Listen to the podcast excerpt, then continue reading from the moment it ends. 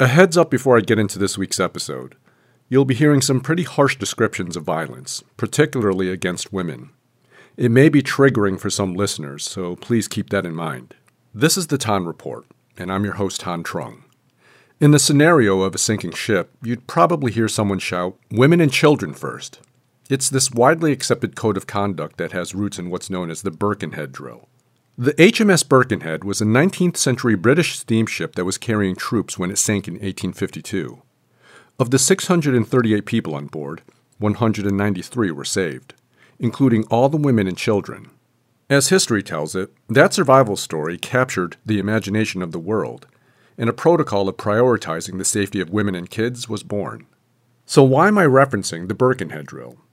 Well, I was hoping to contrast that classic notion of the safety of women and children being so highly valued to what has been happening lately to some women in the streets and, in many cases, in the homes of New Orleans. We are seeing women coming in physically, I mean, just black and blue. We've seen women coming in with no teeth in their mouth. All of their teeth have been knocked out, um, bleeding. Just a couple of weeks ago, someone came in, her eye was swollen shut. She was beaten so bad. So the it's getting more intense. It looks totally different what we're seeing today versus what we saw 15 years ago. Put a finer point on that. How? So when we were young in the game, we will go maybe months before we seen a gunshot victim, probably a year. In one week, we had five. This year? Mm-hmm. With bullets still, With bullets still in them. We had one week where they had two, well, rolled over by a car bleach pouring, biting. I mean, it's just, it's horrific. Right. A lot of what we're seeing has turned very sadistic. One, especially with the biting.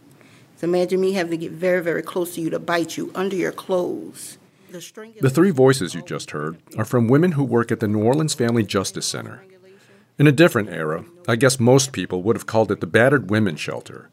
But that wouldn't capture all the Family Justice Center does for local victims. Hey, how you doing? So once they get off the elevator, this is the Family Justice Center. And as you can see, our mission is the New Orleans Family Justice Center. It's a partnership of agencies. We're dedicated to ending family violence, child abuse, sexual assault, human trafficking, stalking in one center location. So, hi. I recently visited the center because following multiple murders of women in New Orleans these past few weeks, some involving mothers getting shot in front of their children, City Council member Helena Moreno mentioned what the center has been seeing. The working assumption is some of the murders were perhaps an extension of domestic violence, and at the very least, a targeted shooting. It was a point New Orleans Mayor Latoya Cantrell tried to get across at a news conference following the deadly shooting of two women in the Treme neighborhood of the city. Some said the timing of the comments was unfortunate. So, as it relates uh, to uh, the violent incidents in the past, I would say 24 hours in the city relative to women, uh, what I will say is none of these acts are random at all. And what we have to understand that women also play a role in violent activity in our city. And so um, they will remain under active investigation. Uh, what the New Orleans Police Department continues to demonstrate that their investigative practices bring real uh, cases uh, not only to close, but arrests that are being made. Reporters followed up with more questions, and the mayor repeated her view that women also contribute to violent crime in New Orleans. It is a mixed bag, if you will. But one of the things that we do know uh, from the tireless work and efforts of the New Orleans Police Department that these incidents are not random. And what we also know um, is that, uh, unfortunately, uh, people are involved in criminal activity in our city, and it plays out on the streets of New Orleans, and it is all genders, right? And we're seeing that, and unfortunately, especially as we approach Mother's Day, you know, that we have women in our community that have been murdered, right, gunned down, but definitely not random. But we will not rest because at the end of the day, it's traumatizing to everyone. And those families, those women matter still in all, regardless. They have loved ones, and you know what? They need justice as well. A few days later, the mayor apologized. If I uh, offended or hurt uh, anyone based on the comments uh, that I made in referencing uh, women. And I'm talking and speaking, I guess, from a more of an investigative standpoint. I get more information on what's happening um, on the streets of the city, in homes, in families. And, um, and sometimes I believe I know when I spoke about it, I kind of wove all those things together. And I did not intend to hurt anyone uh, and did not even intend to make light of uh, the women and the families uh, that were impacted. So my heart just remains uh, very, very heavy, and I uh, am very um, sorry for that. I apologize. And so, um, but we have seen, and again, as I talk about from the investigative standpoint, um, uh, that we're just seeing again, uh, young women are increasingly associating themselves uh, with people that are involved in uh, illegal or criminal activity, and also as this relates to uh, domestic uh, issues as well. Back at the New Orleans Family Justice Center, I got a very small glimpse of what happens when people are victimized by domestic violence. Misty Fry, the Associate Director of Client Services at the center, was gracious enough to take me around. One of our stops was at its medical clinic located on the bottom floor. That's where I met Andy Mahoney. I'm a forensic nurse. I'm a sexual assault nurse examiner. I'm ostensibly being asked to see them because they've survived some form of domestic violence and or sexual assault. So I'm, I'm looking for injuries, life-threatening injuries. I'm looking also for other kinds of abuse like sexual assault, you know, underlying the domestic violence uh, sexual assault with continued threats or risks to safety.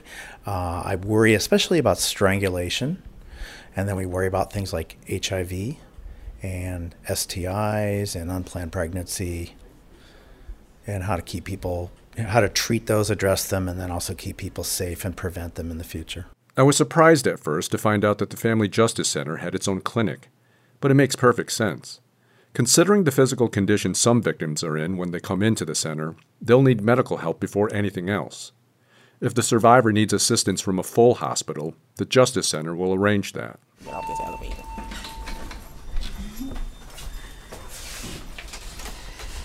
So the second floor is where it really all starts.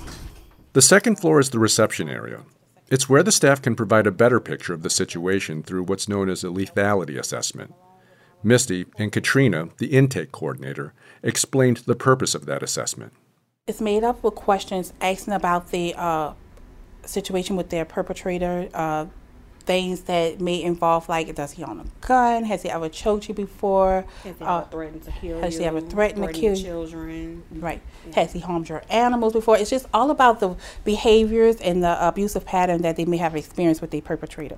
And is that more for your purposes to apply the help, or is that more for the survivor to understand what they're facing? How, what, what is that like? It's more for the survivor. It's more for us to sit down and talk to the survivor about where they at and where they're at in the in the danger zone with this uh, perpetrator.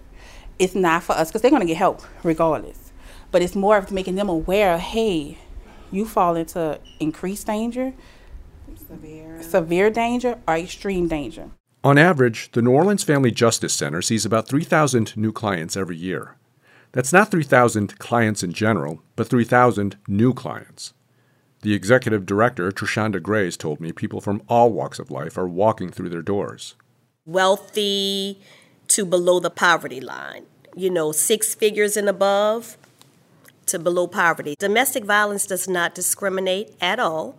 We're seeing women from all types of backgrounds, all different races, creeds, ethnicities. When I first started working um, at this agency, I, I've come across seven, several people that I know personally. Um, a little surprising, yes, but domestic violence does not discriminate. The perpetrators, they range as well. Um, you know, it could be a, a very wealthy perpetrator to someone who's below the poverty line. It it just does not matter. We see it all. Trishanda says they're seeing more people and more specific types of attacks this year. The numbers have certainly increased um, just from strangulation alone. Like we do ask our survivors, have you been strangled? And I know just from last year compared to uh, now this month in May, 48% more women have been strangled. Can you put your finger on why the numbers have increased, why the number of women coming here has increased? More women are finally coming forward to seek services. I think because there's more services that are available for them. Um, there's more that we can do to assist them, so I think that may be why they're coming forward. Um, and the violence is getting more horrendous. And so sometimes they just have to come forward to receive some type of assistance. So it could be a combination of women actually taking that initiative to seek help, but it also could be attributed to a rise in violence against women as well, then. Yes, yes. Misty says for people who have been stuck in a domestic violence predicament, the isolation period from a couple of years ago only deepened it. She believes some of the increase in clients at the Justice Center can be attributed to the extended lockdowns during the pandemic. It's a number of things. We had COVID, and we also have the economy. Um, women, in during COVID, we had where the the whole world was basically shut down, right? So that impacted women, children, families, because now, whereas you used to get out and you used to have a safe haven and you used to go out and socialize, now you confined to this one area with your abuser. Everybody was there. Really no escape. I mean, you, you could have probably made a call to receive services, but you was confined to that area. So what you think happens? The abuser has total control, total power.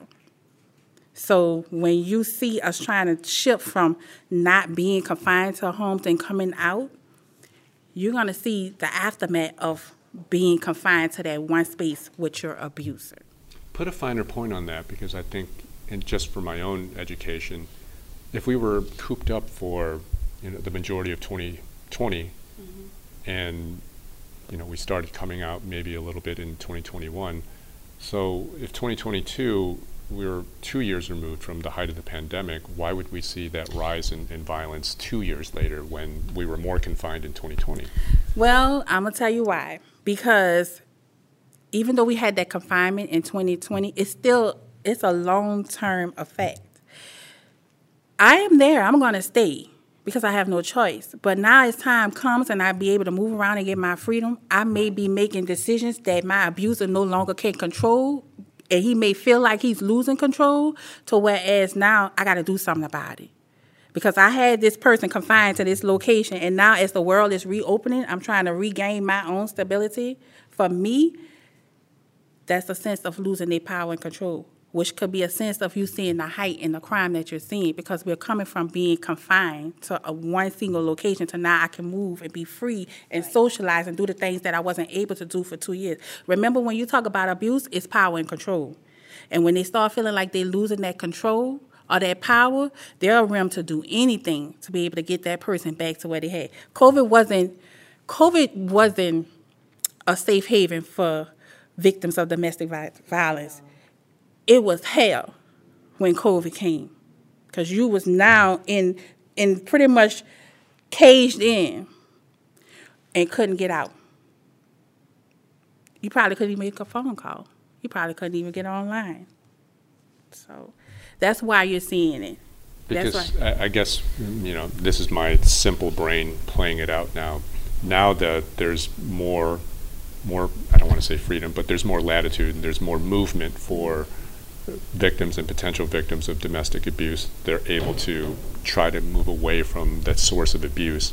And that causes the conflict then, and that's right. why you have these pursuits in and outside of the home. Yeah. So that's always the issue.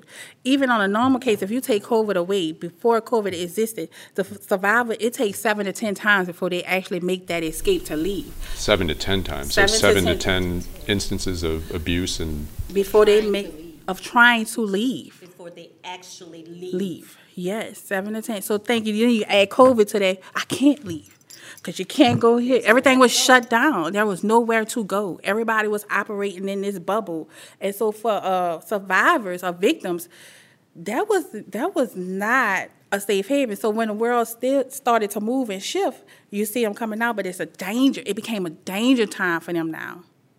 It's a danger zone for them. I'm just wondering from your professional perspective when you see those murders that played out in recent weeks, do you view them as domestic acts of violence that played out in, in public? I do view them as um, domestic violence acts. Um, This is Trishanda Grays again, the executive director. you'll find with those that they're more, um, oh, I don't know if I want to use this word, more personal. Like, you know, it's um, just recently someone was shot and rolled over. So it's an overkill. Um, and usually to us, that kind of brings like red lights. It's like, okay, that's definitely something personal, and we tend to associate it with domestic violence. Yes. I- Is this the typical pattern that you see the escalation of domestic violence that plays out and it boils over to the point where they're now getting murdered on the street? It just depends. It it really does. It just depends. I don't think we can make like an actual correlation. Whatever the motive, more women in New Orleans have been targets of deadly crimes coming out of the pandemic. According to crime data, 36 women in New Orleans were victims of homicide in 2022. That's the highest number of female murder victims since 1996, when there were 42. But that was also before Hurricane Katrina, when the city's population had roughly 70,000 more people. Numbers aside, Trishanda says the net effect on many women is an overwhelming sense of fear. Just having this conversation with other women, they're scared. I mean, women are scared to go to the gas station. They're scared to go to the grocery store. They're scared to leave out of their house after a certain time. Women are scared to go out in broad daylight. So it, it's a really scary time right now. I don't want to reference specific cases, but has it been the case that you've had women that have come through your center here that have ended up murdered? Yes, yes. We're in a crisis. We're in a crisis. I'm outraged, as I think the entire community should be outraged. Um, and I think, just like the saying goes, it takes a village. I think it's going to take the whole community coming together to combat this um, this violence against women because it's a crisis that's going on right now. We're we're in a crisis. Trishanda says easy access to guns is a major factor in domestic violence cases and violence against women in general. But there's no one size fits all remedy to this growing problem. Even if guns were taken out of the equation, domestic violence can remain a real threat. Here's Dion Bowman. She heads up trauma services at the Justice Center. Our survivors are coming in, and when they're doing the lethality assessments, we have about mm, 20 questions that's asked to determine their lethality. And some of the biggest things was, is does he own a gun? Yes, he owns a gun. I may have never seen it, but he does own a gun. Has he ever used a weapon against you? And they'll say no, but then we'll think like, has a knife been used against you? Has he ever tried to hit you with a car? Yeah, that's a weapon. So sometimes they don't even know what is happening to them. They know it's violent. They know they don't want it to happen. And the biggest thing is they just want it to stop. I, I think it's very easy for for people who are not in your line of work to say, why don't these women just leave the situation? Say that What all why are they why That's are the they so dumbest question. Very How dumb do you address question. that when somebody says, why don't these women just leave? It's not safe. That's the best answer I can give you. It is not safe for her to leave. And we are not in her shoes, so we don't know what she deals with on a daily basis. That's why when they come in or when they will come in shelter, I would say, thank you for trusting us, right? Because I don't know what you're dealing with at home. And then I'm trusting you to tell me about him and how you can figure out how to be safe in this situation. Because after we do this lethality assessment and the safety plan, you may still have to go home. So what does that look like for you? How do we keep you safe there? Pardon my ignorance when you say that it's not safe for her to leave. Why is that? I mean, if the source of the abuse is at home, wouldn't her leaving the source or being away from the source So be safer for her? What does that mean for me financially? What does that mean for my children? Um, he may be the only source of income, or he may not be the source of income. However, he may watch my children when I go to work. So, as much as he is harmful, he is also helpful. So, we have to really look at the whole person. Do we even know the overall picture of domestic violence because you're only seeing the, the clients that come to you? Right, we're only seeing the clients that come to us, so just who knows? Just like you just said, who knows how many people are still suffering in silence? According to the New Orleans Health Department, there were more than 9,000 domestic violence incidents in the city last year. But again, those are the ones that have been reported. So far this year, the New Orleans Police Department reports that four people, two men and two women, have been killed because of domestic violence. Earlier this month, the NOPD's interim superintendent told the city council that new strategies have helped bring violent crime down by 17% compared to last year. Chief Michelle Woodfork then appeared on the Newell Normand show just hours after those two women were shot to death in Treme. Last night was not a good night. The night before, kind of the same. It seems as though conflict resolution uh, is maybe the biggest challenge right now that we're immediately going to gunfire. Exactly. Last night was um, not a good night, and um, my condolences go out to um, uh, the um, victims and the families um, uh, of that incident that occurred last night. And actually, over the past uh, couple of days, um, there's been um, a lot of uh, gun violence. And, um, you know, you're right. You know, we need to um, find a way uh, to be able to solve um, issues that we have with one another without um, using guns, without the gun violence. I started this story talking about the Birkenhead drill and the idea that the safety of women and children come first.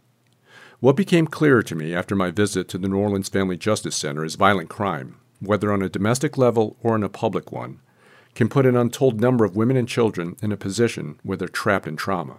It impacts the entire family. More children are having to be placed with a family member the grandmother, the grandparents, aunts and uncles, you know, godparents. It's, in, it's affecting the entire family. Because when think about it, if it's a mom and a dad, they lost both parents because they lost their mom and the dad is gone forever. So now they're staying with family members or relatives. I didn't think about just the simple thought of where do these kids stay when either their mom has been killed or their father has been jailed and they're caught in the middle. And Right. that's I never thought of that. So, and if you don't address those issues, say if there, if we were not here to even wrap our arms around them and provide housing, if they just left to fend for themselves, because yeah, I could go live with my auntie, but what if auntie is not stabilized herself? What if auntie has ten pounds of problems way over here, and I'm now she coming in, that child just fending for themselves. So what what that creates, it creates what we see in our community. Because if you look back at all the trauma that we have experienced, and I'm talking about all the murders in the city of New Orleans, think about all those kids that probably went, their mental health went unaddressed. If you or someone you know needs help from the New Orleans Family Justice Center, you can call their main line at 504 592 4005. They also have a 24 hour crisis hotline. That number is 504 866 9554. It's a phone call that could save a life. In New Orleans, I'm Thanh Truong for WWL Radio.